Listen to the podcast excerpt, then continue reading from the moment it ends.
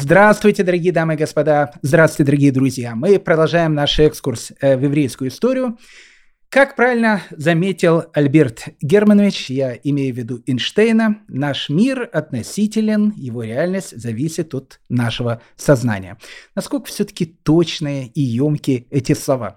Вы знаете, буквально вчера э, у меня состоялся диалог с моим очень хорошим приятелем, прямо как вот по Жванецкому. Вчера были раки большие, но по 5, а сегодня по 3, но маленькие.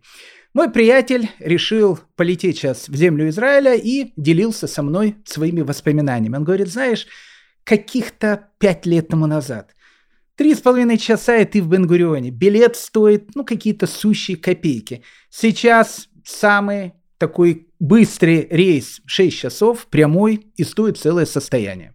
Я ему говорю, ну, целое состояние, лети на перекладных. Он говорит, ну, что значит перекладные? Турция сейчас не работает, э, Баку там рейсы отменяет. Ну, ты же знаешь, э, какая сейчас ситуация в Израиле. Можно, говорит, конечно, на перекладных. Это будет чуть дешевле. Но представляешь, это 10 часов лететь в Израиль. 10 часов лететь в Израиль. За огромные деньги. И тогда я подумал, как все-таки прав был э, старик Эйнштейн, прошу прощения за фамильярность. Все действительно в этом мире относительно.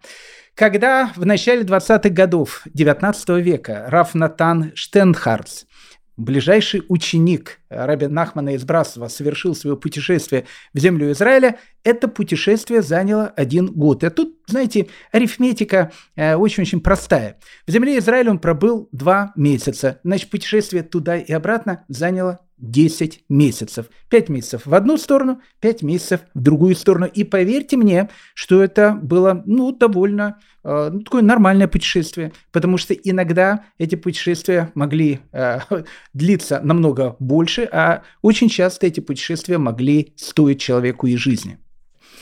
Вообще, на протяжении веков, э, дорогие мои друзья, знаете, путешествие в землю Израиля э, напоминал такой квест. Когда делаешь один шаг, ты понятия не имеешь, что тебя ожидает на следующем шаге, а что будет через два шага, известно только одному Всевышнему.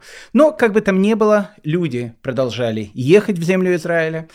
И самое главное было не просто доехать до земли Израиля, что само по себе было очень-очень сложно. Самое главное было в земле Израиля выжить, потому что всю первую половину 19 века в земле Израиля были постоянные войны, набеги. Ну, войны, набеги – это, как бы, может быть, не самое главное. Эпидемии, голод и страшная бедность. Поэтому люди, которые приезжали жить в землю Израиля – в XIX веке, поверьте мне, это были настоящие великаны духа. И вот об этих великанах духа, э, прошу прощения за такие высокие слова, у нас сегодня и пойдет наш рассказ. Э, дорогие мои друзья, э, присаживайтесь поудобнее. Это все была такая длинная-длинная присказка, а сейчас мы начинаем, поверьте мне, настоящую сказку. В 1740 году мы обсуждали с вами о этой дате. Еврейский народ ожидал о том, что в мире должно произойти что-то глобальное. И действительно, глобальные события, они происходили по, по всему миру. Почему вот эта вот дата, 1740 год? Как верят евреи, как э, говорится в еврейской традиции, мир, в котором мы существуем, он должен э, быть вот таким, как мы его воспринимаем, 6 тысяч лет. Почему 6 тысяч лет? Потому что одно тысячелетие соответствует каждому из дней творения. Было 6 дней творения, седьмой день – это субботний год, точно так же и мир, он существует 6 тысяч лет, После окончания этого шестого тысячелетия наступает субботнее тысячелетие. Что такое субботнее тысячелетие? Поверьте мне, э, эти э, страшные каббалистические тайны на наших уроках истории я вам рассказать не буду, потому что я их сам не знаю. Так вот, шестое тысячелетие, оно началось в 1240 году. Ну, для того, чтобы э, больше ориентироваться по времени, мы сейчас живем в 5784 году. То есть до конца шестого тысячелетия остается у нас, прошу прощения, всего лишь 216 лет. Не так много. После этих 216 лет, еще раз, как говорит еврейская традиция, должны произойти глобальные изменения в нашем мире. Так вот, шестое тысячелетие, оно началось в 1240 году. Еврейский день, он состоит из двух частей. Ну, как бы еще раз, мы не будем сейчас в это входить, но это очень важно для нашего сегодняшнего рассказа. Есть 12 частей ночи и 12 частей дня. Ну, каждый час э, в разное время года, соответственно, э, длится тоже по-разному.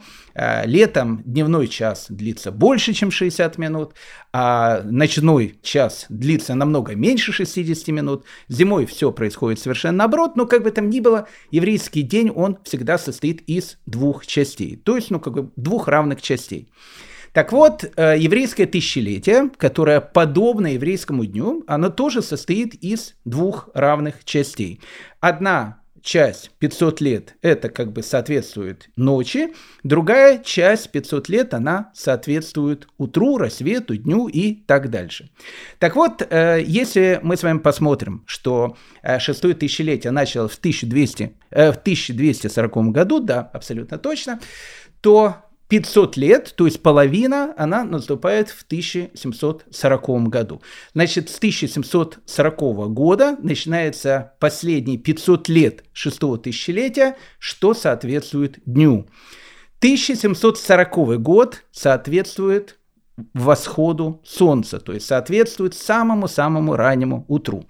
Поэтому огромное количество разных ожиданий, чаяний и, так дальше, они происходят именно в это время. Мы с вами очень долго говорили по, про эти вещи. В землю Израиля тогда едут многие великие люди. Рамхаль, который проживал в то время в Амстердаме. Он берет э, свою семью, едет в землю Израиля ученики э, Балшемтова, они тоже начинают свое путешествие в землю Израиля. Э, великий Орахаем Кадош, он э, тоже совершает свое путешествие в землю Израиля. И все вот эти вот вещи, они происходят в начале 40-х годов 18 века. Более того, великие раввины, о которых мы с вами говорили на наших уроках, такие как Балшемтов и Вильнский Гаон, ну, их можно перечислять очень-очень много, как мы видели, именно в это время они тоже пытаются совершить свою поездку в землю Израиля. Так что, как бы там ни было, с 1740 года в еврейском народе э, развивается чаяние о том, что мир, он приходит, должен идти к своему э, логическому завершению, хэппи-энду, э, безусловно, и все к этому должны э, быть готовы. Это очень важно для нашего сегодняшнего рассказа. В 1797 году э, в городе-герое Вильнюсе, как его евреи на протяжении веков назвали Вильна, умирает Раф Ильягу Гаон, Вильнский Гаон, о котором мы с вами много-много говорили. Так вот, Вильнский Гаон учил своих э, учеников тому, какое время ожидает их сейчас. Вот что должно происходить в то время, когда будет происходить последние столетия э, шестого тысячелетия, которые должны еще раз привести к концу истории.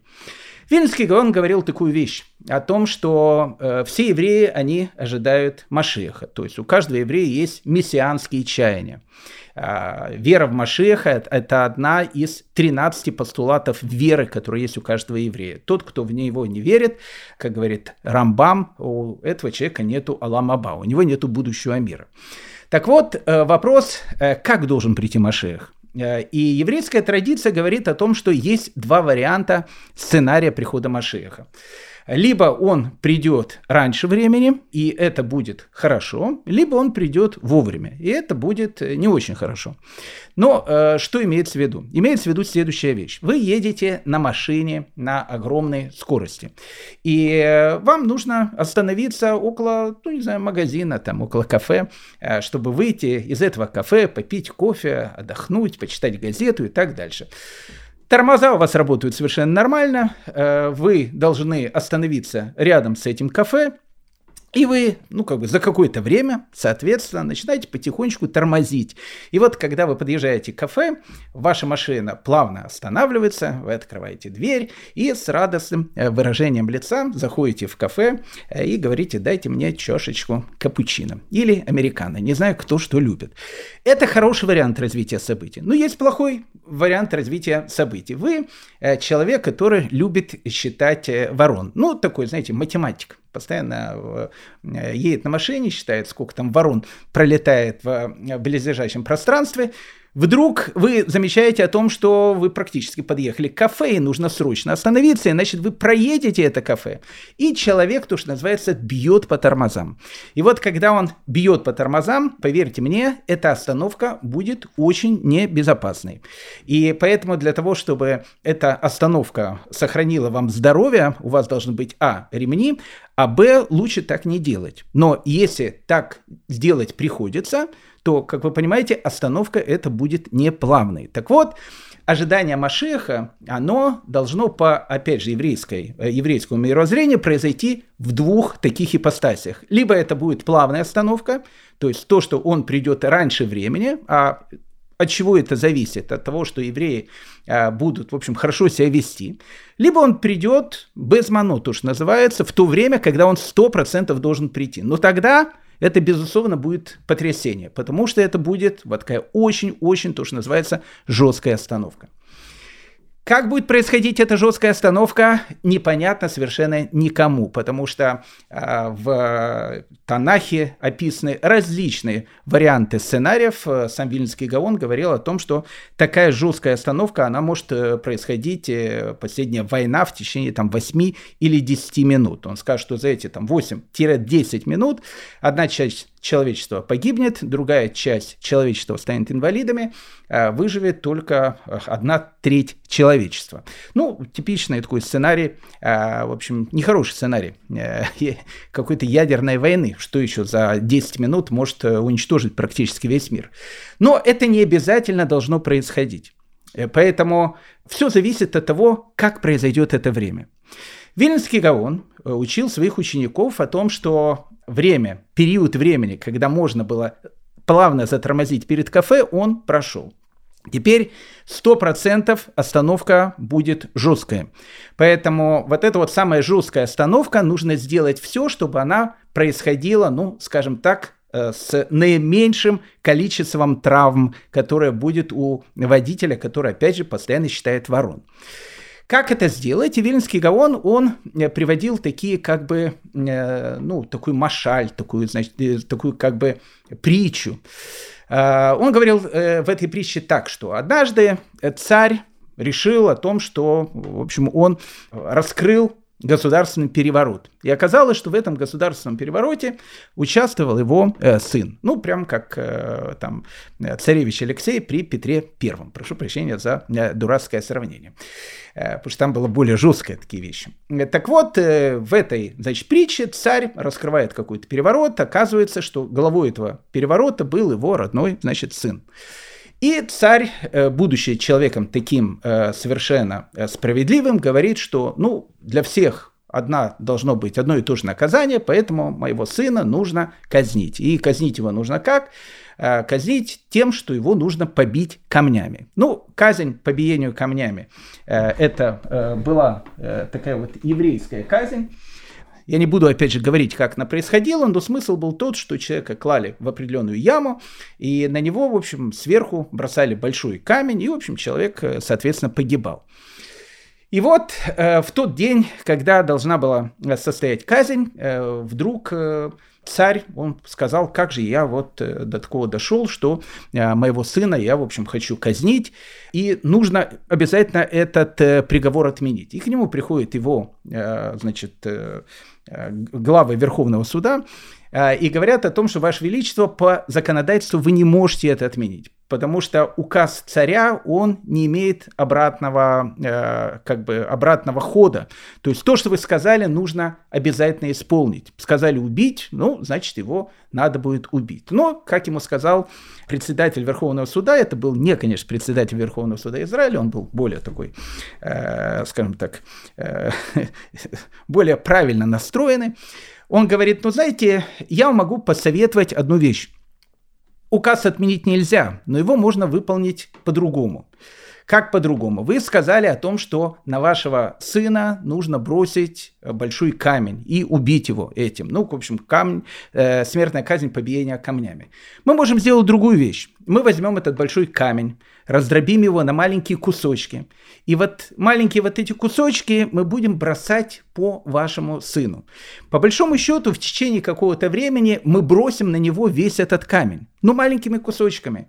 И ваш указ, он останется э, выполненным, вы, э, как бы мы действительно бросим большой камень на вашего сына, и ваш сын, он останется живым.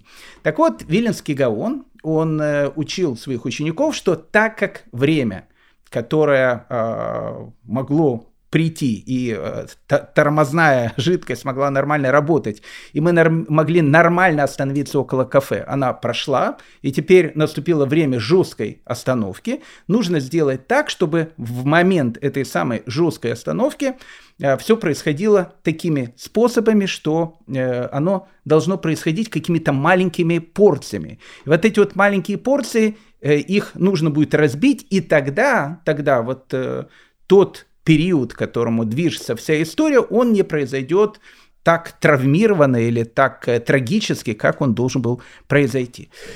Это одна из частей учения Вильнского Гаона, которую, опять же, он учил своих учеников. Еще Вильнский Гаон говорил своим ученикам, что на мир надвигается великий духовный смерч, и возникнут особые проблемы с воспитанием сыновей и дочерей, и уцелеть удастся, быть может, лишь на земле Израиля. То есть, что говорил Винский Гаон? Он говорил, что наступает время, время, которое движется к концу истории, когда еврейский народ должен начать возвращаться в землю Израиля. Вильнский Гаон э, видел это возвращение, ну, практически так, как видел его в XII веке великий Нахманит, раби э, Маше бен Нахман, великий Рамбан. То есть э, Вильнский Гаон считал о том, что возвращение в землю Израиля должно будет произойти двумя этапами.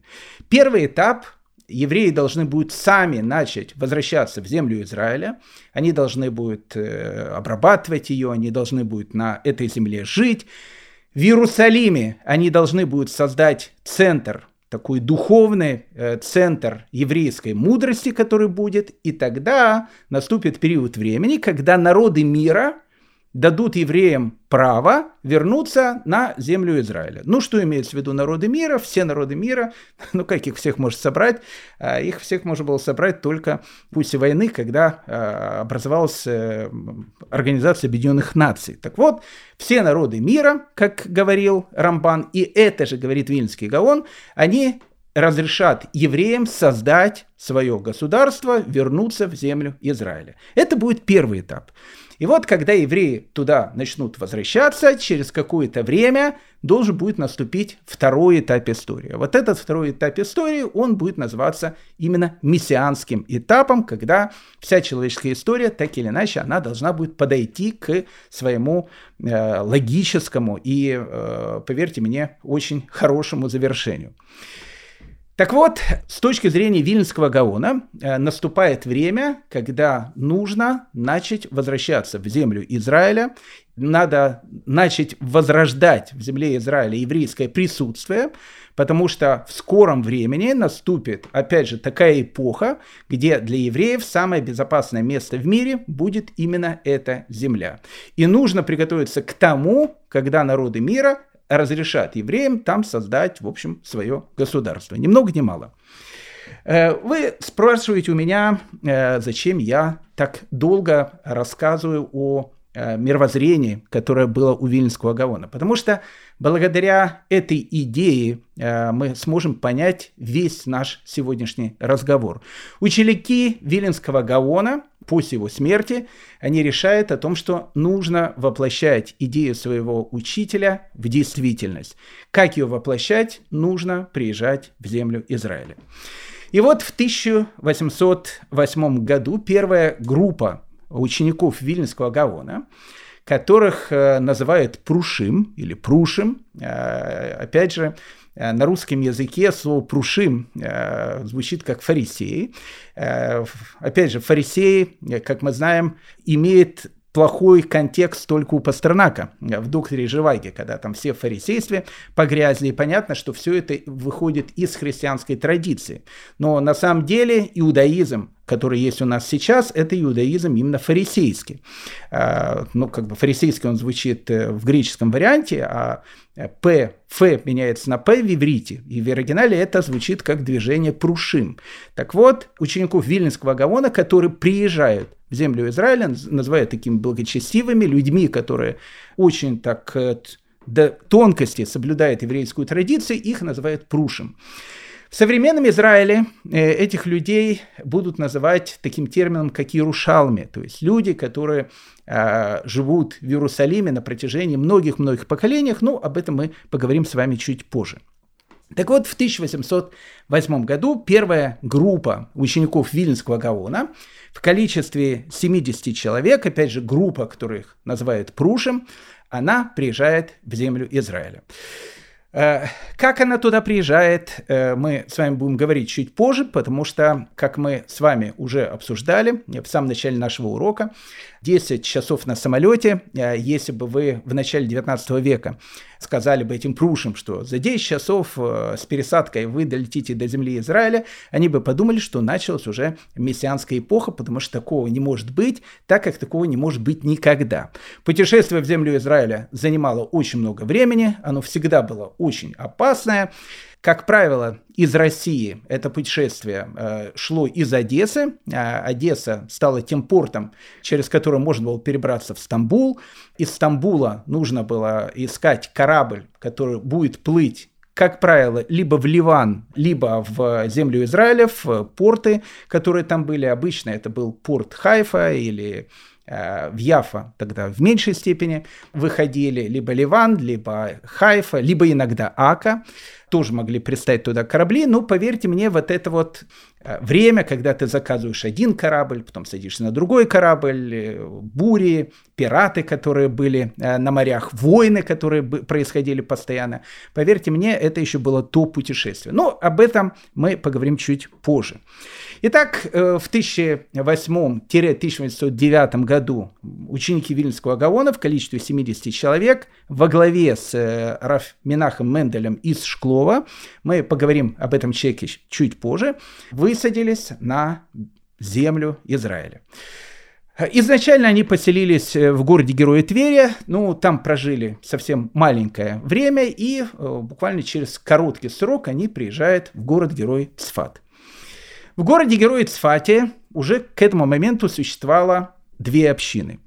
Одна община – это э, объединенная сефарская восточная община евреев. Что имеется в виду? Имеется в виду сефарские евреи – это выходцы из Испании. Они говорили на языке ладина, это их э, как бы разговорный язык, э, испано-еврейский язык, как идыш. А вторая группа, их назвали мизрахи. Э, Мизрахи, то есть восточные евреи, евреи, которые прибыли в землю Израиля из восточных стран.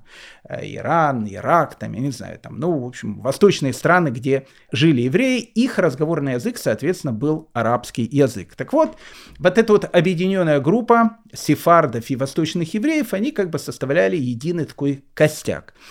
А э, они жили в Цфате уже на протяжении веков, то есть они там жили довольно давно. Одним словом, они там были ну, практически местными такими жителями.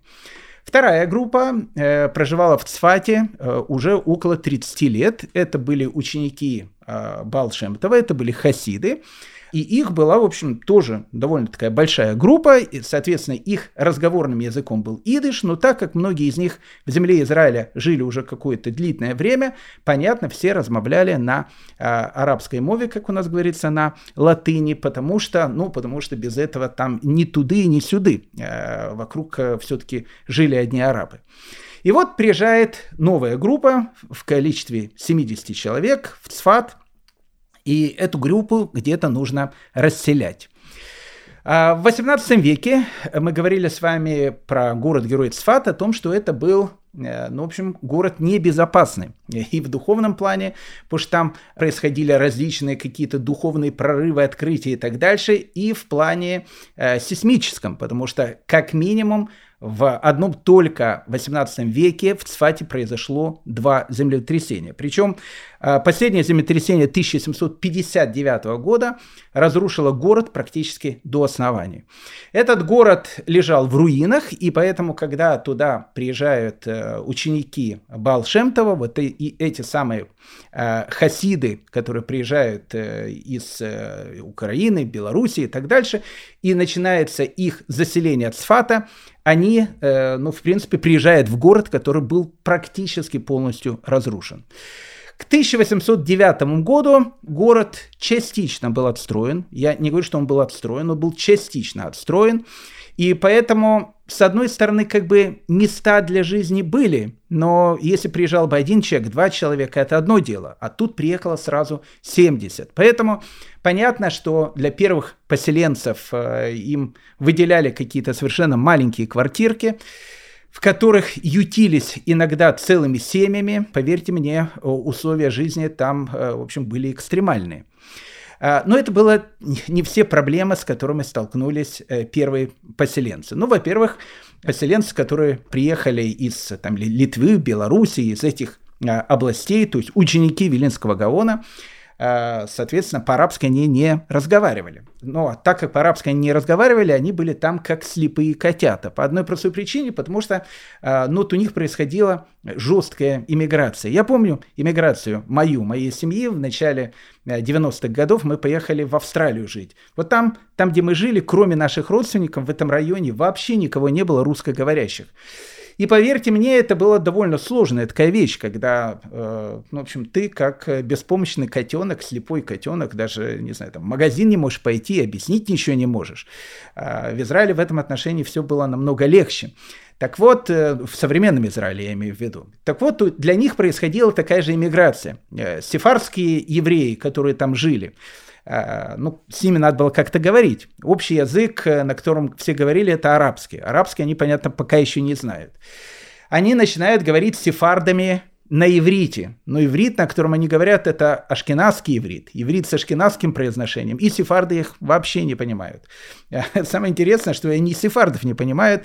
Э, ну, то есть, как бы, что-то понятно, но понимать друг друга очень-очень сложно. Опять же, Раф Натан Штайнхарц, ученик Рабин Ахман, он в своих воспоминаниях будет писать о том, как когда он был в Турции, э, и он должен был беседовать с евреями, которые там были, он с ними беседовал на лашона кодыш, на священном языке, на иврите, но он говорил, ну мы друг друга очень слабо понимали, потому что произношение было совершенно другим.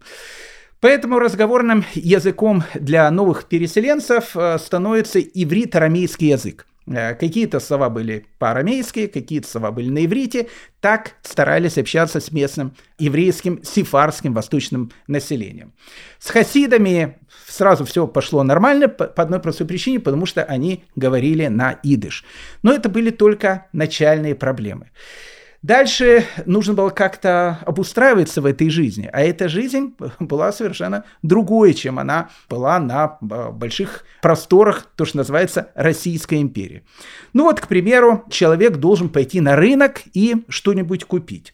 Еврейский квартал и арабский квартал Цфата э, разделял э, рынок, который назывался Шук Илиама. Ну, честно сказать, он существует и сейчас, этот Шук Илиама.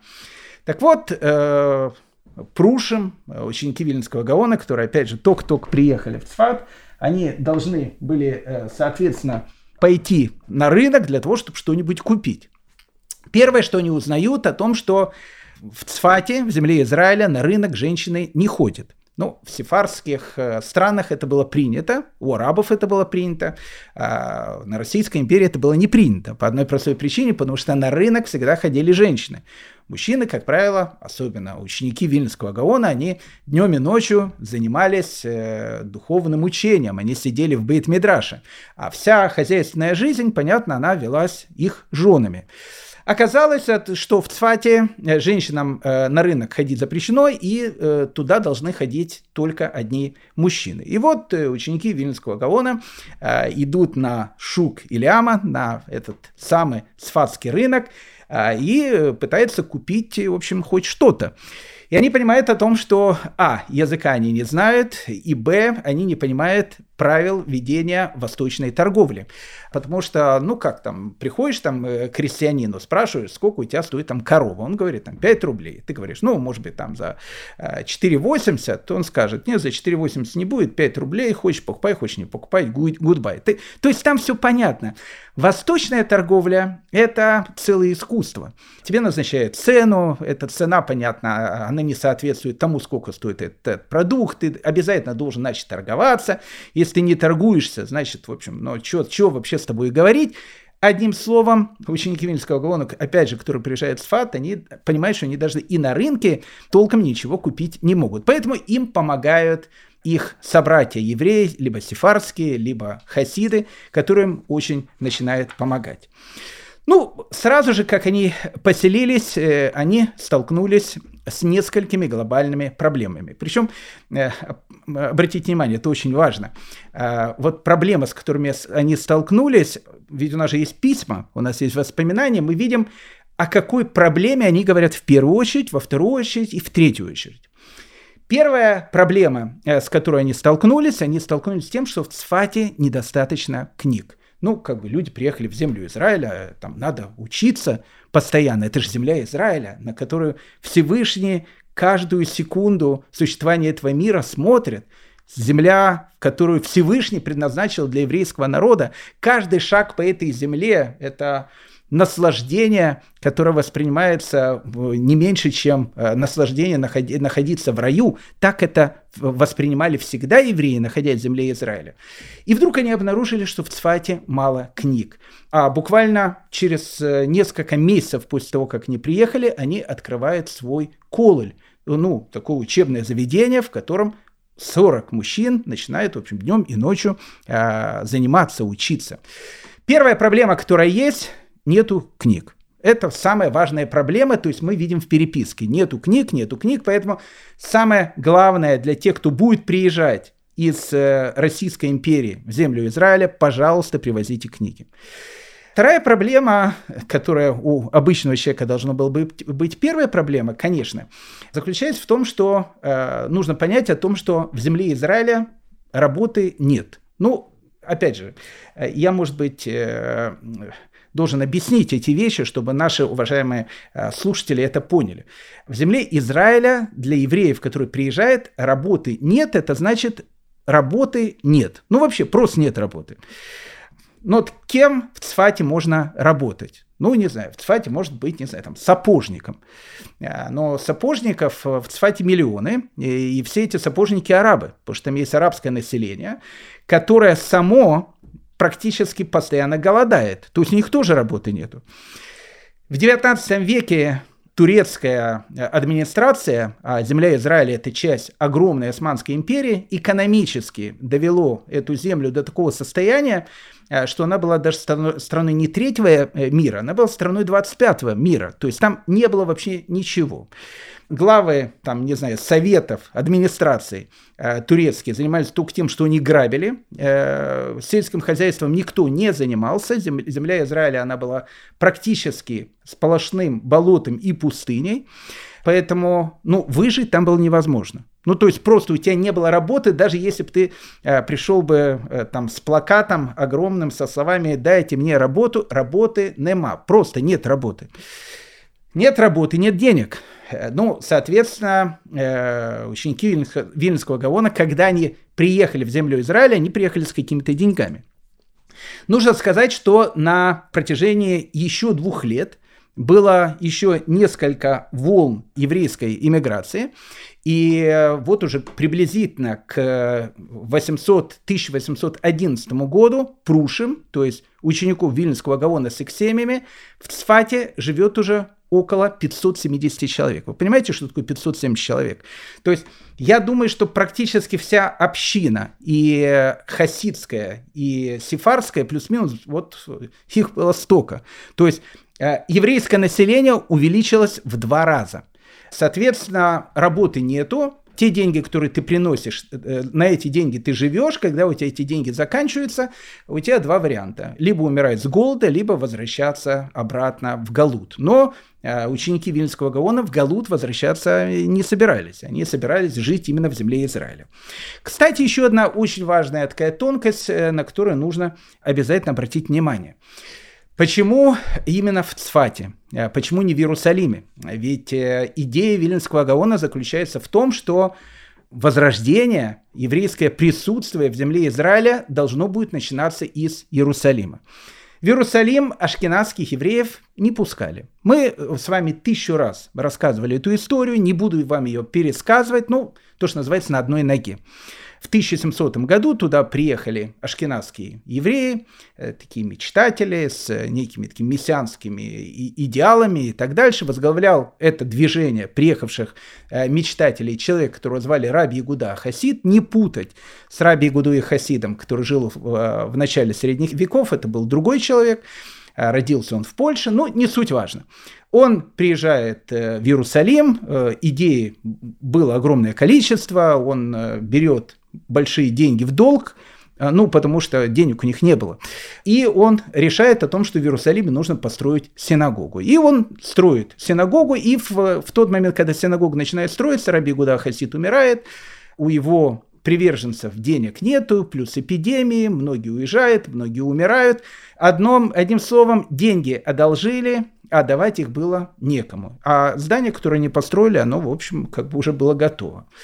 И тогда, соответственно, арабы, которые жили в Иерусалиме, приходят к сефардам и говорят, э, гони деньги обратно. Сефарды говорят о том, что, слушайте, у нас у самих нету денег, ну вот эти ребята приехали, они одолжили, там, э, глава их умер, там, э, многие поумирали, эпидемия, кто-то уехал, все, ну, в общем, закончилось все огромным скандалом, арабы синагогу эту разрушили, и на протяжении веков эта синагога называлась Хурва, то есть развалины. Э, мы много раз говорили про эту синагогу. Сегодня, кстати, тоже про нее поговорим. И вот с 1700 года арабская администрация Иерусалима сказала, что ни одного европейского еврея, ни одного э, ашкеназа в Иерусалиме, в общем, чтобы его ноги не было. То есть, э, в принципе, ты приехать туда можешь, если хочешь, можешь даже пойти к стене плача помолиться, но жить ашкеназскому еврею в Иерусалиме категорически запрещено. Поэтому в Иерусалиме на протяжении более 100 лет э, евреи живут только подпольно. И мы об этом, э, и имеется в виду ашкенадские евреи, живут исключительно подпольно. Что значит подпольно? Э, они должны косить под сефардских евреев, одеваться в восточную одежду, там по-арабски говорить, не дай бог кто-то услышит идыш, это все крышка. Поэтому э, об этом тоже мы будем говорить. Поэтому в Иерусалиме селиться нельзя, какая-то небольшая часть а, общин тогда уже существует в Твери, но ученики Виленского Гаона, именно эти прушим, они селятся именно в Сфате.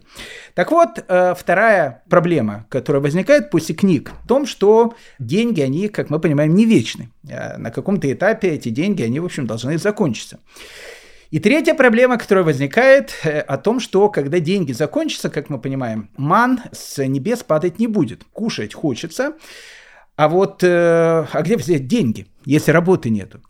И вот тут действительно проблема. У сефардского и восточного еврейства, которое живет э, в Цфате уже с 16 века, за эти ну, более чем 300 лет их проживания в Цфате наладилось поставок денег с Европы.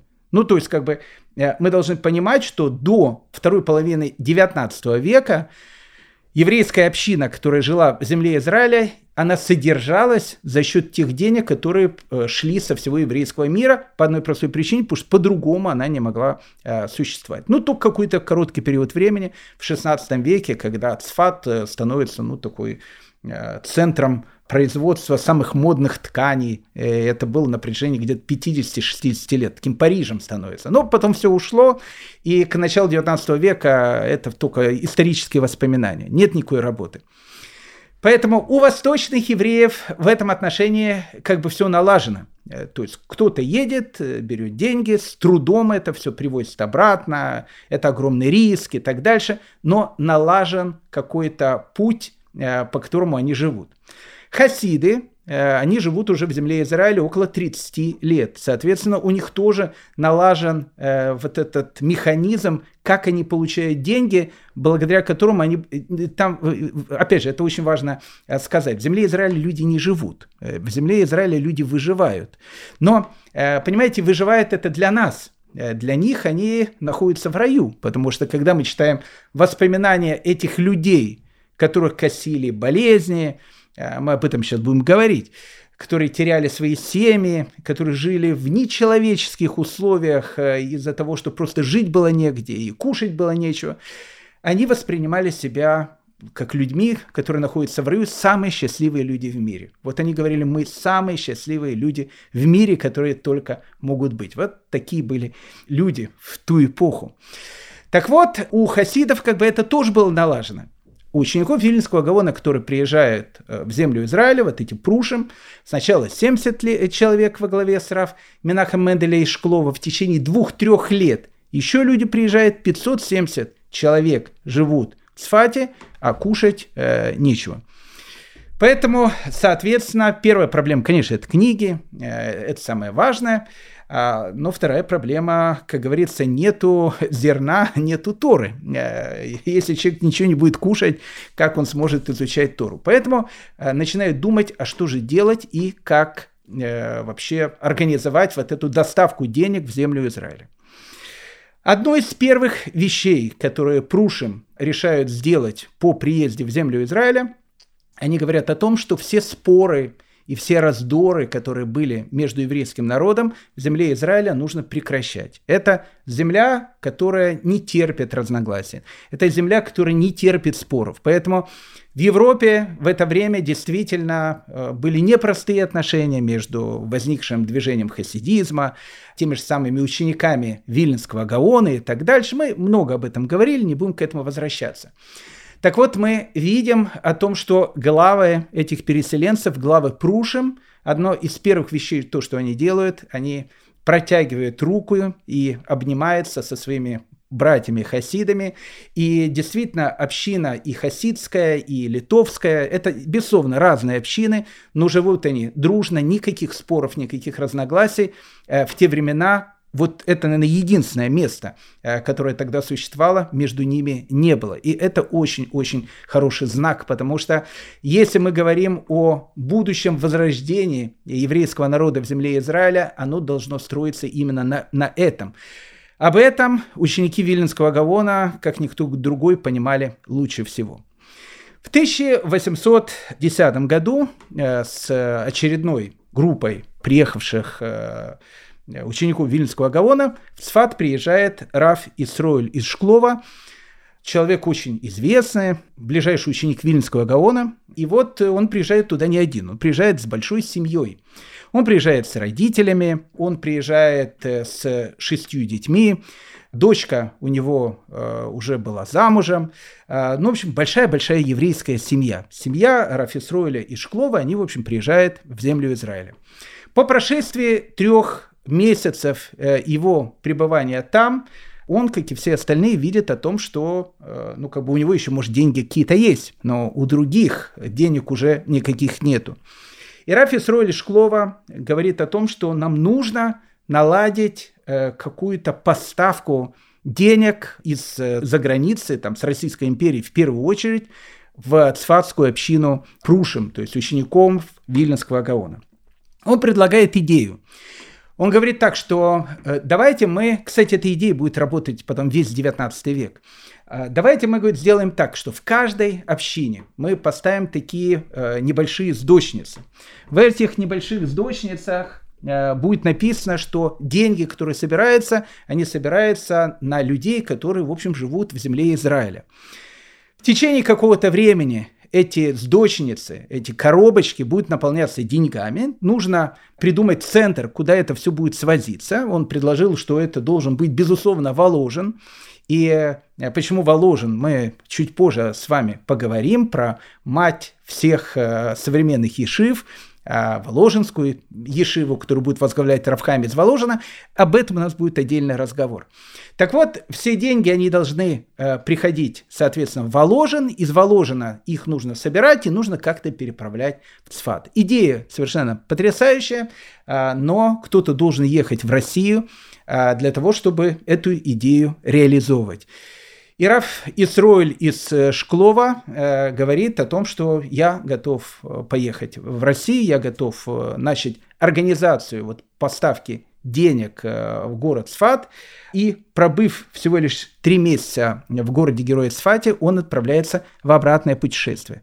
Э, ну, чтобы было понятно, то есть само путешествие, оно, это было хождение через три моря. И вот по прошествии трех месяцев он обратно возвращается в Россию. Он пишет в своих воспоминаниях.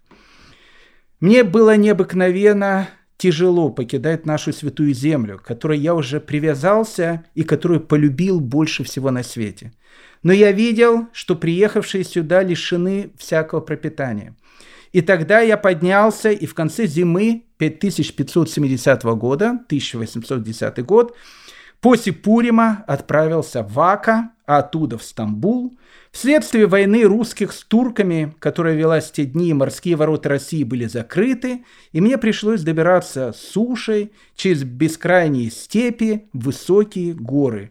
На пути долгих скитаний милосердный Бог избавил меня от многих бед и опасностей и в конце концов привел к дому нашего наставника Раби Хайма из Воложна. Ну, как бы по воспоминаниям Рафисруля и Шклова мы понимаем о том, что дорога обратная, как вы понимаете, занимала больше 10 часов э, с пересадкой где-то там в Сточи, э, в Стамбуле уже, по-моему, нету пересадок, я не знаю, где эти были пересадки. Э, она занимала чуть больше времени, и она была намного тяжелее. Ну, перед тем, как Раф Исроили Шклова э, едет э, в город Герой Воложен, давайте, ну, буквально две минуты познакомиться с ним, потому что человек совершенно необыкновенный.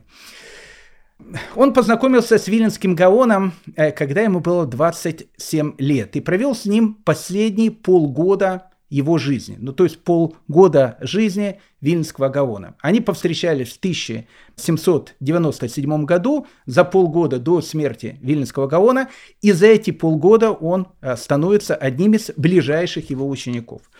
Он пишет в своих воспоминаниях, «Всевышний удостоил меня постоянно видеть лицо царя, его повседневной жизни последние полгода до того, как он был призван в небесную Ешиву и я удостоился служить ему как раб царю последние 20 дней перед его кончиной. Много раз я читал ему и учился вместе с ним, и не отступал от него ни на шаг до тех пор, пока он не был забран от нас.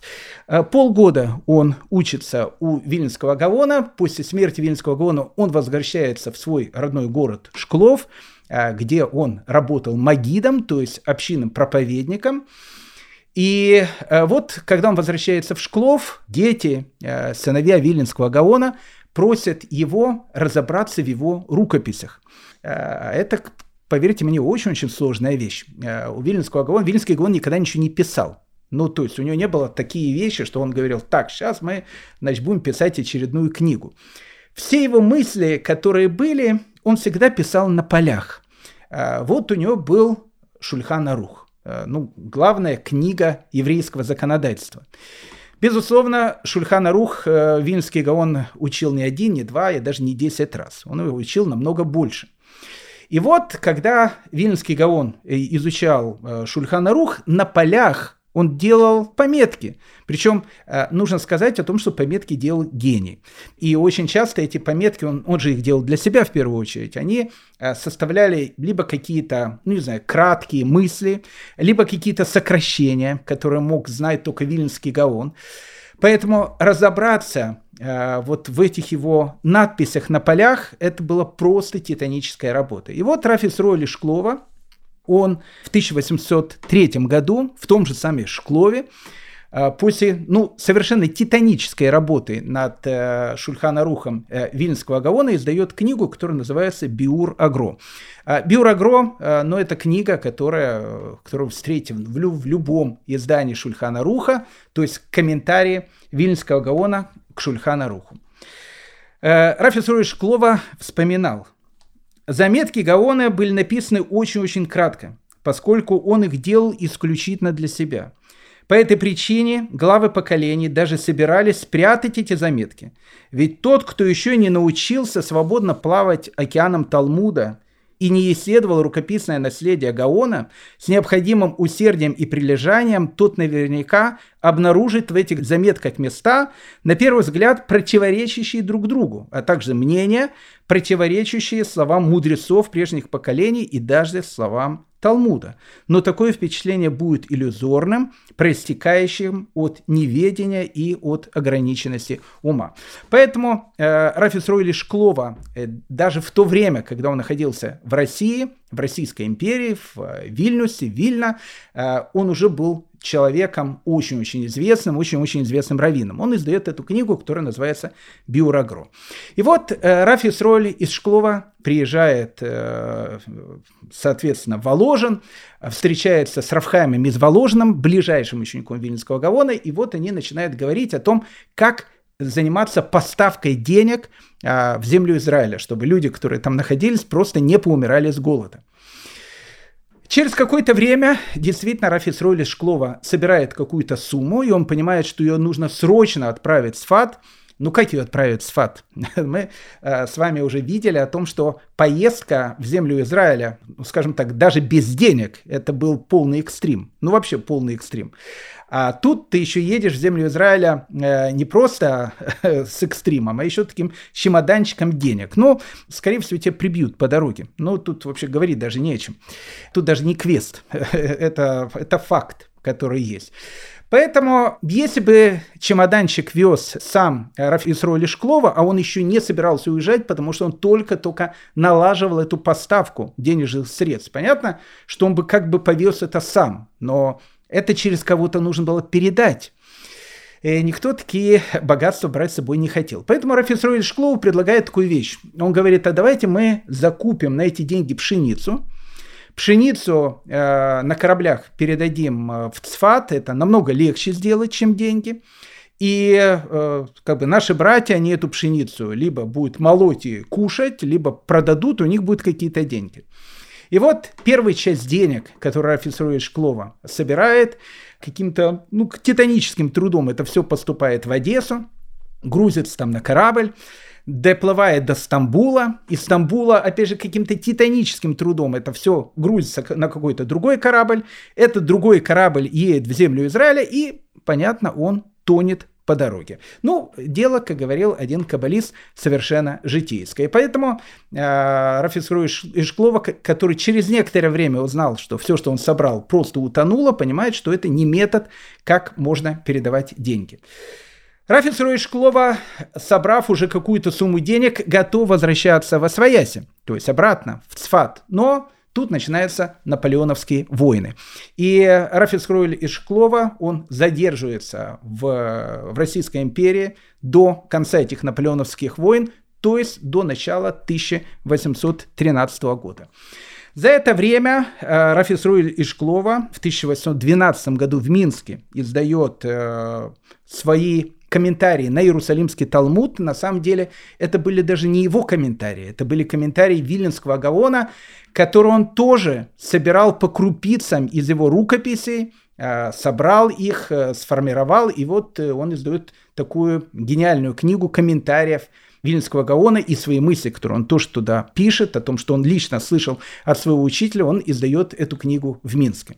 Итак, в 1812 году Рафи Сори Ишклова, собрав какую-то определенную сумму денег, начинает вот это опасное путешествие обратно в землю Израиля. В 1812 году, когда Рафис Руэли Шклова начинает двигаться в сторону земли Израиля, а в сторону Европы начинается тоже такое массовое движение. Это массовое движение получило такое романтическое название, как э, Караджинская э, чума. Ну, звучит оно очень красиво. Караджинская, точнее, чума. Караджинская чума. Был такой человек, которого звали Иоанн Караджа. Он был э, сыном э, Володаря Валахи, не Дракула, но, в общем, другой. И в начале 19 века, ну что значит в начале 19 века, в 1612 году он был в посольстве в Стамбуле, а в Стамбуле уже в 1812 году начинается эпидемия чумы. Не просто чумы, бубонной чумы. Ну, как вы понимаете, бубонная чума – это крышка. Ну, то есть, э, как бы, ну, чтобы было понятно, э, но это, это в полном смысле этого слова – крышка. То есть, э, бубонная чума, она и в 19 веке, поверьте мне, ну, во всяком случае, первую половину, первую часть 19 века выкашивают полностью. Потом, я вам скажу хорошее известие, бубонная чума э, как-то ушла во свояси, э, закончилась, ну, практически закончилась, и пришла холера. Э, холера, поверьте мне, это, как говорится, хрен редьки не слаще. Ну, как бы умирали, но, может быть, с, с меньшей экзотикой, как при бубонной чуме. В общем, в 1812 году начинается вот эта караджинская чума, она потихонечку переходит в Европу от э, Иоанна Караджа. Сначала она переходит в Румынию. Uh, нужно сказать, что за год, uh, ну, чтобы было понятно, как действует чума, за год в Бухаресте из 120 тысяч умирает 30 тысяч человек. Ну, в общем, смертность 20%. Какая там смертность была при коронавирусе? 1%. Ну, в общем, 20%. Поверьте мне, поверьте мне, Бухарест был лаки городом. Ну, в общем, это 20%. Ну, что это? Что это такое? Бубонная, чума может и полгорода там скосить. Э, она уже во многих странах э, начинает действовать. В Мальте там э, скашивает целые города. Но в основном вот эта вот караджинская чума 1812-1813 года больше всего она, конечно, э, была на востоке, потому что из Стамбула, опять же вопрос, откуда она, куда, э, с какого города она попала в Стамбул, это уже э, не наша история. Вот из Стамбула она начинает распространяться по всему Ближнему Востоку. Вот уже там часть Александрии вымирает практически полностью. В Сирии действует бубонная чума. И бубонная чума, она, в общем, с радостью приходит и в землю Израиля. И, понятно, она приходит в город-герой Цфат. И вот Раф э, из Исроиль из Шклова, после его этого необыкновенного, тяжелейшего путешествия в Россию с теми деньгами, которые он приезжает, опять же, денег, которые он собрал, хватило только на то, чтобы покрыть те долги, которые набрала община за те почти три года, то, что его не было. А так денег вообще не было. Как говорится, в одной каббалистической притче денег нет, но вы держитесь. Ну, и они-то действительно держались. Но тут наступает то, что действительно держаться было очень сложно. Наступает эпидемия бубонной чумы. Теперь, э, чтобы понять, что такие, кто такие великаны духа, ну, опять же, можно сказать, он великан духа. Ну, как бы, это ни о чем не говорится. Э, были там люди в наше время, э, не то что нынешнее племя, богатыри, не вы. Это так говорится в Зоре, э, говорит Раф Михоэль Лермонтов. Так вот, Раф Михоэль Лермонтов, он был абсолютно прав, потому что это действительно были гиганты духа. Ну, когда начинается эпидемия чумы в Цфате, как мы понимаем, Цфат сейчас ну, может погибнуть полностью. Сплоченность населения огромная, то есть э, в одной квартире живет огромное количество людей, и, ну, понятно, что выкосит весь город. Поэтому было понятно о том, что из Цфата нужно убегать. А, и вот практически вся э, цфатская община, она убегает из Цфата кто куда. Я сейчас скажу спойлер, э, ну, как бы, чем это все закончилось, для того, чтобы было просто понятно учеников Вильнского Гаона к 1813 году было 570 человек. Через год учеников Вильнского Гаона осталось 70. Ну, вот э, теперь считайте проценты. Сколько выкосила бубонная чума? Из 570 человек осталось 70 человек, которые выжили. Так вот, Раф Исроили Шклова, э, его родители остаются в Сфате, они говорят, что мы никуда не поедем, мы останемся в этом святом городе, а ты бери свою семью и едь в Иерусалим. То есть э, все бежали в Иерусалим, потому что в Иерусалиме еще на тот момент чумы не было. И вот э, Рафи Суруэль Шклова с большой семьей, шестеро детей, одна его дочка, она уже замужем, э, с мужем и с маленьким ребенком, с младенцем, который недавно родился, с женой. Вот они начинают свое кровавое, страшное путешествие в Иерусалим. Э, через буквально один день, э, не доехав еще до Иерусалима, э, Рафис Шкловы видит о том, что его жена начинает плохо себя чувствовать. Они остановились в какой-то маленьком домике у арабов, они там сняли. Она уже ходить не может. В течение нескольких дней его жена умирает от бубонной чумы. То есть Рафис Шклова остается вдовцом.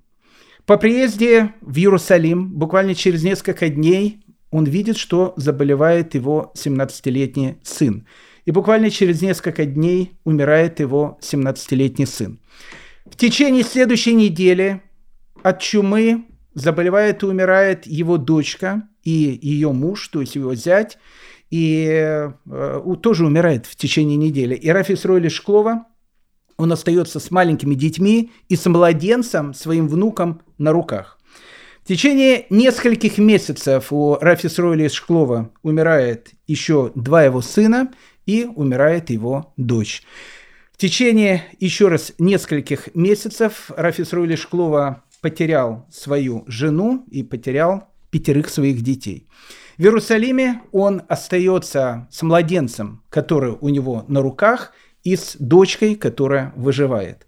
Но тут Рафицкрой Шклова видит о том, что заболевает и он.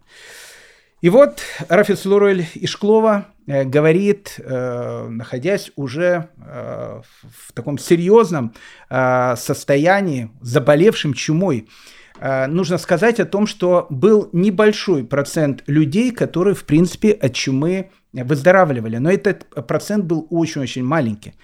Так вот, когда Рафисроли Шклова э, уже лежал в забытии, и было понятно о том, что он умирает, то есть он оставляет просто свою маленькую дочь и младенца, э, которым нужно было непонятно тоже, как выживать. Тогда он говорит э, Всевышнему, он говорит, что Всевышний, если я выживу, я обещаю тебе. Я не знаю, евреи не клянутся, не обещают. Я не знаю, как говорил об этом Раби Исроэль Шклова. Он сказал, что я постараюсь, я обещаю тебе, что я, если выживу, я напишу книгу. Книгу, которая будет посвящена тем законам, по которым евреи должны жить в земле Израиля. Потому что наступает период времени, когда все начнут возвращаться в эту землю. И как бы тут не было страшно – и как бы тут не было опасно, и сколько бы нас не умирало, мы начинаем возвращаться домой. И поэтому выживу я, не выживу, это один вопрос. Но если я выживу, я обязательно напишу эту книгу. И вот он пишет в своих воспоминаниях, «Я плакал, пока не заснул. Мне приснилось, что кто-то подошел ко мне и положил на меня руку, и я проснулся как будто после долгого сна. Он встал передо мной и сказал, ты был поражен, но исцелился. Я почувствовал, как сострадание и любящая доброта Бога снизошла на меня, и тогда я понял, что выживу. Рафис Ройли Шклова действительно выжил. Он после этой страшной трагедии возвращается в Цфат. Там, кстати, он женится. Э, женился он на э, девушке, на женщине, которая была из хасидской семьи. То есть там действительно начинает э, идти не только соединение всего еврейского народа, но он даже женится на э, девушке из хасидской семьи, то есть семьи начинают уже общие какие-то появляться. То есть мы видим первые огоньки надежды, огоньки вот этого мира между евреями, они начинают загораться именно там, несмотря на те страшные вещи, которые царили тогда вокруг.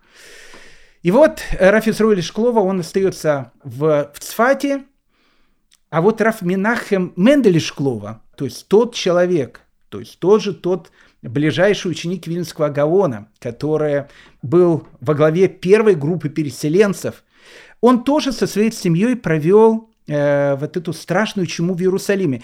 И нужно сказать о том, что он и практически вся семья его выжила. Да, кстати, Рафис Роли Шклов, вернувшись в Цфат, э, понятно, видит о том, что его родители тоже умерли. То есть он потерял абсолютно всю свою семью. Рафи Минахель Мендель Шклова какое-то время еще раз он прожил в Иерусалиме, и вернувшись в Цфат, практически вся его семья выжила. Были такие, опять же, как мы видим, которые выживали. Вернувшись в Цфат, он сказал общине о том, что все-таки мечта нашего учителя была поселение в Иерусалиме. Ему говорят, ну это же невозможно. Ну то есть как бы как можно поселиться в Иерусалиме, когда это запрещено? Во время чумы как-то закрывали на эти глаза, но чума закончилась. Тогда э, ашкенадских евреев э, в Иерусалиме нет, им запрещает там жить. И Раф Менахем Мендель Шклова сказал, что их там нет, но я там буду. Он берет свою семью, э, берет небольшое количество своих учеников и едет в Иерусалим. Рафи Сроли Шклова он назначает главой сфатской общины, а сам уезжает в Иерусалим. Ну и тут начинается эта совершенно потрясающая детективная, приключенческая история Э, Раф Минахам Менделя и Шклова. Приехав, опять же, в Иерусалим э, со своей семьей и с небольшой группой своих учеников, он понимает о том, что э, ну, в Иерусалиме нужно прятаться. Потому что если кто-то увидит о том, что ты э, ашкенадский еврей, в общем, тебе, ты заплатишь а штраф, и б тебе выселят оттуда, и ты больше вообще никогда в Иерусалим не попадешь. Поэтому нужно соблюдать, ну, в общем, полные правила подпольной жизни. Поэтому какие полные правила подпольной жизни? Полностью одеваться, как местные жители Иерусалима, в восточную одежду, и либо держать рот закрытым, а, либо учить э, срочно арабский язык, потому что, ну, в общем, там все говорили по-арабски. Идыша там нету. Идыш – это то, из-за чего тебя сразу поймают. Сефардская община, которая уже познакомилась с Рафминахом Менделем из Шклова э, до этого, она видит о том, что в город приехал гений. И поэтому и Раф Минахан Медли Шклова, и его учеников, они, в общем, берегут а, в Иерусалиме как зеницу ока, чтобы никто, не дай бог, э, не увидел о том, что ашкенадские евреи находятся там, и не дай бог его не выселил. Через некоторое время Раф Минахам Мендель Шклова, э, беседуя э, с некоторыми представителями этой общины, э, вдруг видит о том, что ну, акцент у них какой-то, скажем так, ну, не совсем американский. Как-то идышевский акцент у кого-то. Но пройдя какое-то время, вдруг он видит о том, что там жили разрозненно, но жили какие-то подпольщики. Эти подпольщики были хасиды. И вот э, Раф Минахен Медель Шклова говорит, мы будем создавать подпольно нашу ашкенадскую общину э, в Иерусалиме, подпольно. И э, сефардские евреи, которые там живут, они всячески ему помогают. Ну, Первое, куда пошел учиться Раф Минаха Мендель Шклова, он пошел учиться в известную ешиву каббалистов, которая называется Бейтель. Мы говорили уже про эту ешиву. Возглавлял тогда эту ешиву внук великого Раф Шалама Шараби, человек, которого звали Раф Авраам Шараби. А, он был главой этой ешивы, и понятно, когда Раф Минаха Мендель Шклова, еще раз ближайший ученик Вильнского Гаона, огромный каббалист, э, необыкновенный такой праведности человек, он становится сразу же одним из вообще лидером вообще всей э, еврейской общины Иерусалима. Опять же, находясь в Иерусалиме подпольно. За те годы то, что Раф Минахем Мендель из Шклова прожил в Иерусалиме, он написал около 10 произведений по Кабале, 10 э, очень серьезных каббалистических трудов, из которых э, напечатано на сегодняшний день было, к сожалению, только три. Интересно, что э, в своих книгах, э, которые были напечатаны, которые сохранились, Раф Минахем Мендель Шклова, который пишет о каких-то огромных-огромных каббалистических тайнах, своей книге он пишет о том, что эти тайны были раскрыты ему его учителем, Вильнским Гаоном. А, причем не в Вильнюсе, а в земле Израиля. А, он пишет, что первый раз он встретил Вильнюсского Гаона, когда он молился около стены плача. А, он сказал, что во время молитвы он почувствовал, что как бы на него кто-то смотрит, он обернулся и увидел, что рядом с ним стоит его учитель, Вильнский Гаон, который умер за лет 20 до этого. И Вильнский Гаон открыл, как он пишет ему, огромные каббалистические тайны. Второй раз он увидел Вильнского Гавона, когда молился в Бейтлехеме э, около э, могилы Рахель. И третий раз он увидел Вильнского Гаона, когда молился э, на могиле Рафхайма Ибн Атара, Урахкайма Кадоша на Масленичной горе. Там ему тоже явился Вильнский Гаон, который тоже открывал для него огромные каббалистические тайны. Раф Менахем Мендель из Шклова, видя о том, что ну, скажем так, евреи, которые живут в Иерусалиме, они э, ну, в общем, постоянно находятся на волоске от, э, не то что от смерти, на волоске от того, что их могут ограбить, там, у них э, совершенно нет никаких-то прав, находятся они там, живут не то что в полном бесправии, в полной бедности, в полном бесправии, их любой человек может обидеть. И вот Раф Исруэль Шклова человек необыкновенной харизмы. Он был очень харизматический человек. Потому что когда он умирал, его хоронили практически все. То есть, ну, как бы это был секрет Пулишиниль. То есть, называется о том, что Ашкеназам жить в Иерусалиме нельзя, но многие знали, что там живет э, такой великий человек Раф Менахем Менделес Шклова. Опять же, все это было понятно полуподпольно. А, так вот, для того, чтобы как-то обезопасить общину, он создает такую бригаду товарищей, э, таких самообороны, которую он называет Аншей Гвардия. Аншея гвардия, так они назывались. Но Аншея гвардия переводится как гвардейцы. Гвардейцы, то есть э, какие-то сильные ребята из его учеников, вот они будут гвардейцами. И если вдруг еврейская община, она будет подвергаться какой-то опасности, чтобы Аншей Гвардия всегда, в общем, могли, и, в общем, могли показать о том, что да, евреи, э, они в драке не лезут, но если к ним лезут, они, в общем, могут э, хорошо по ушам тоже надавать. Э, интересно, что через некоторое время произошел совершенно потрясающий случай. Да, я хочу сказать такую вещь о том, что вот этот секрет Полишинеля, о том, что в Иерусалиме нету ашкеназов, но об этом уже знают в Литве, о том, что э, великий Рафминах Мендель Шклова создал в Иерусалиме подпольную ашкеназскую ешиву. Поэтому многие ашкенадские евреи начинают уже ехать в Иерусалим. Ну, опять же, я не скажу, их там миллионы едут, ну, какие-то десятки э, экстремалов. Они понимают э, о том, что должны, опять же, а, ходить в сефарской одежде, б, в любую минуту их из Иерусалима могут э, вышвырнуть. Это было всем понятно совершенно. А, и вот уже какая-то группа, она начинает ехать в Иерусалим, и Рав Минах Менель Шклоу, опять же, создает там свою ешиву, как мы говорили. Так вот, через какое-то время вдруг э, Минах Менель Шклоу письмо. Это письмо принес ему некий бедуин, который, в общем, сказал ему, прочти это письмо и скажи свой ответ. Ну, в общем, он прочел это письмо. Письмо было написано на иврите или на идыш, не знаю, на каком языке оно было написано, в котором было сказано следующие слова. Мы, группа э, евреев из Литвы, мы вышли в порту Яфа и собрались э, ехать к нашему э, дорогому учителю Раф Менахем Менделе Шклова в святой город Иерусалим. По дороге нас захватили бандиты. Вот один из этих товарищей, он, значит, придет к тебе и сказали, что либо нас убьют, либо, в общем, за нас попросят огромный выкуп. Раф Менахим Менгель Шклова э, прочел это письмо, э, он понял о том, что, э, ну, как бы, если их сейчас выкупить, то, в общем, местные бедуины, э, ну, просто этим будут заниматься. То есть они будут постоянно заниматься тем, что, э, ну, будет э, воровать, брать заложники евреев, которые приезжают в землю Израиля. Поэтому что-то нужно было делать. И Раф Менахим Шклова действительно собирает эту сумму, все деньги, которые у них были, берет двух человек и говорит, что два наших человека, они, значит, пойдут с тобой, ты отдаешь этих людей, они отдают эти деньги, и, в общем, тогда мы с вами квиты.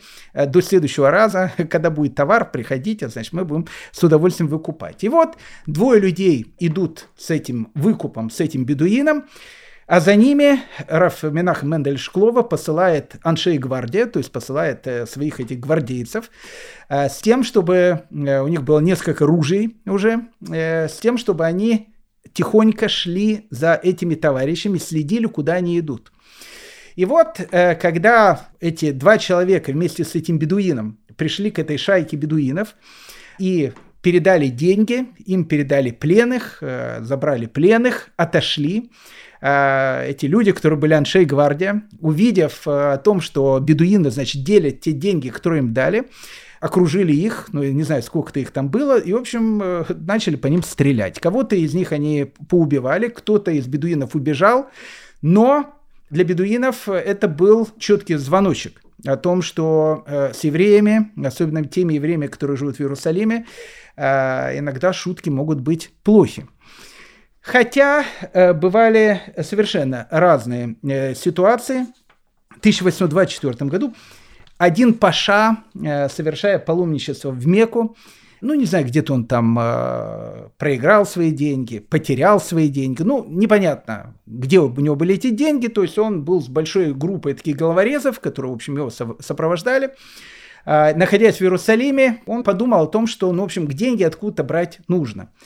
Откуда брать деньги? Э, лучше всего брать их от нелегалов, э, опять же, о том, что нелегалы там находятся, они, с одной стороны, были нелегально, но с другой стороны, понятно, что догадывались о том, что какие-то ашкеназы уже в Иерусалиме живут, нелегально. И вот он решил прийти с группой головорезов э, к Раф Минаха Менделю Шклова и просто похитить его, взять его в заложники и потребовать за него огромный-огромный выкуп. А, через год после этих событий а, Иерусалим посетил один нееврейский путешественник, который слышал про эту историю, и он сохраняет эти воспоминания в своем дневнике. Этот старец, главный раввин Ашкеназов евреи в Иерушалайме, человек из Европы, он считается самым ученым евреем во всей Сирии. В поздний час ночи он лежал в постели, когда многочисленные удары сотрясли дверь его комнаты – он поднялся, думая, что в дом ворвались разбойники.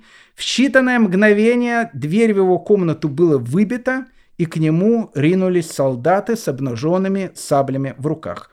Они схватили старца и членов его семьи и спустили в арестантские ямы. Им сказали, что они должны заплатить правителю города выкуп, 10 кошельков с монетами, иначе на завтра их начнут пытать, прижимая раскаленные металлические прутья к их головам и вгоняя гвозди в их в ладони.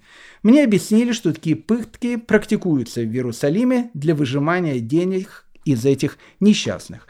Ну, то есть, одним словом, в 1824 году Раф Минахам Мендель Шклова был схвачен вместе со своей семьей, и ему было сказано о том, что либо деньги, либо будут страшные муки, пытки и так дальше. И Тогда вся э, еврейская община Иерусалима, которая жила в огромнейшей бедности, э, понимает о том, что мудреца надо как-то выкупать. Многие продавали свою субботнюю одежду. Многие женщины продавали те единственные украшения, которые были у них, только чтобы выкупить Раф Минахан Меделя и Шклова и его семью из этого страшного плена. Его выкупают, э, Раф Минахан Мендель Шклов продолжает жить в святом городе Иерусалиме, умирает он в 1827 году. И нужно сказать о том, что ашкенадская община в Иерусалиме тогда еще находилась на нелегальной основе. В 1837 году, об этом мы будем говорить с вами на нашем следующем уроке, а наш следующий урок будет посвящен великому, страшному землетрясению в Цфате 1837 года, который повлечет за собой огромные-огромные перемены в жизни еврейской общины в земле Израиля. Так вот, в 1637 году, когда ашкенадским евреям официально разрешат селиться в городе-герое Иерусалиме, сын Раф Минахам Медали Шклова, которого зовут Раф Натан Нота, решит построить первый официальный ашкенадский бейтмидраж, первую официальную Ашкенадскую синагогу. Построит он ее прямо рядом с развалинами этой синагоги, которая тогда не была синагога, там были развалины, и поэтому развалины иврите так и назывались хурва. Так вот, рядом с этими развалинами он строит первую ашкенадскую синагогу в Иерусалиме и называет ее Менахем Цион. Ну, понятно, что слово Менахем Цион переводится как «утешающий Сиона». Но названа она, понятно, была в честь его отца Рафминахам Менделя Ишклова, великого праведника, равина, который являлся, в принципе, основателем ашкенадской еврейской общины в святом городе Иерусалиме. Так вот, дорогие мои друзья, когда вы в следующий раз пойдете в старый город. Эта синагога существует до сих пор. Она таки называется Менахем Сион. Она была частично разрушена в 1948 году, но частично. То есть она не была полностью, она частично была разрушена. В 1967 году ее восстановили, и она практически сейчас выглядит в своем первозданном виде, как она была построена в 1837 году. Находится она прямо около синагоги Хурва. Так вот, когда в следующий раз пойдете к Стене Плача и будете э, в старом еврейском районе Иерусалима, в самом его центре, около синагоги Хурва, спросите у любого человека, который там, э, может быть, учится или живет, где находится синагога Менахем Сион. Подойдите к этой синагоге и вспомните ту историю о великанах духа, о которой мы сегодня с вами говорили. Дорогие мои друзья, э, спасибо вам огромное, что вы были э, эти там час э, 20, час 20 вообще. Люди говорят больше 10 секунд, э, минут не выдерживают, а некоторые из молодежи э, в этом ТикТоке, Шмиктоке, не знаю сколько там, полминуты или сколько. Поэтому те герои духа, которые были с нами и прослушали наш урок до конца, э, вам всего самого доброго и лучшего. А в следующей серии «Великое и страшное землетрясение в Сфате» 1837 год и продолжение истории о еврейских первых поселенцев начала XIX века, первой половины XIX века в земле Израиля. До новых встреч, всего самого доброго и лучшего. Спасибо вам, дорогие.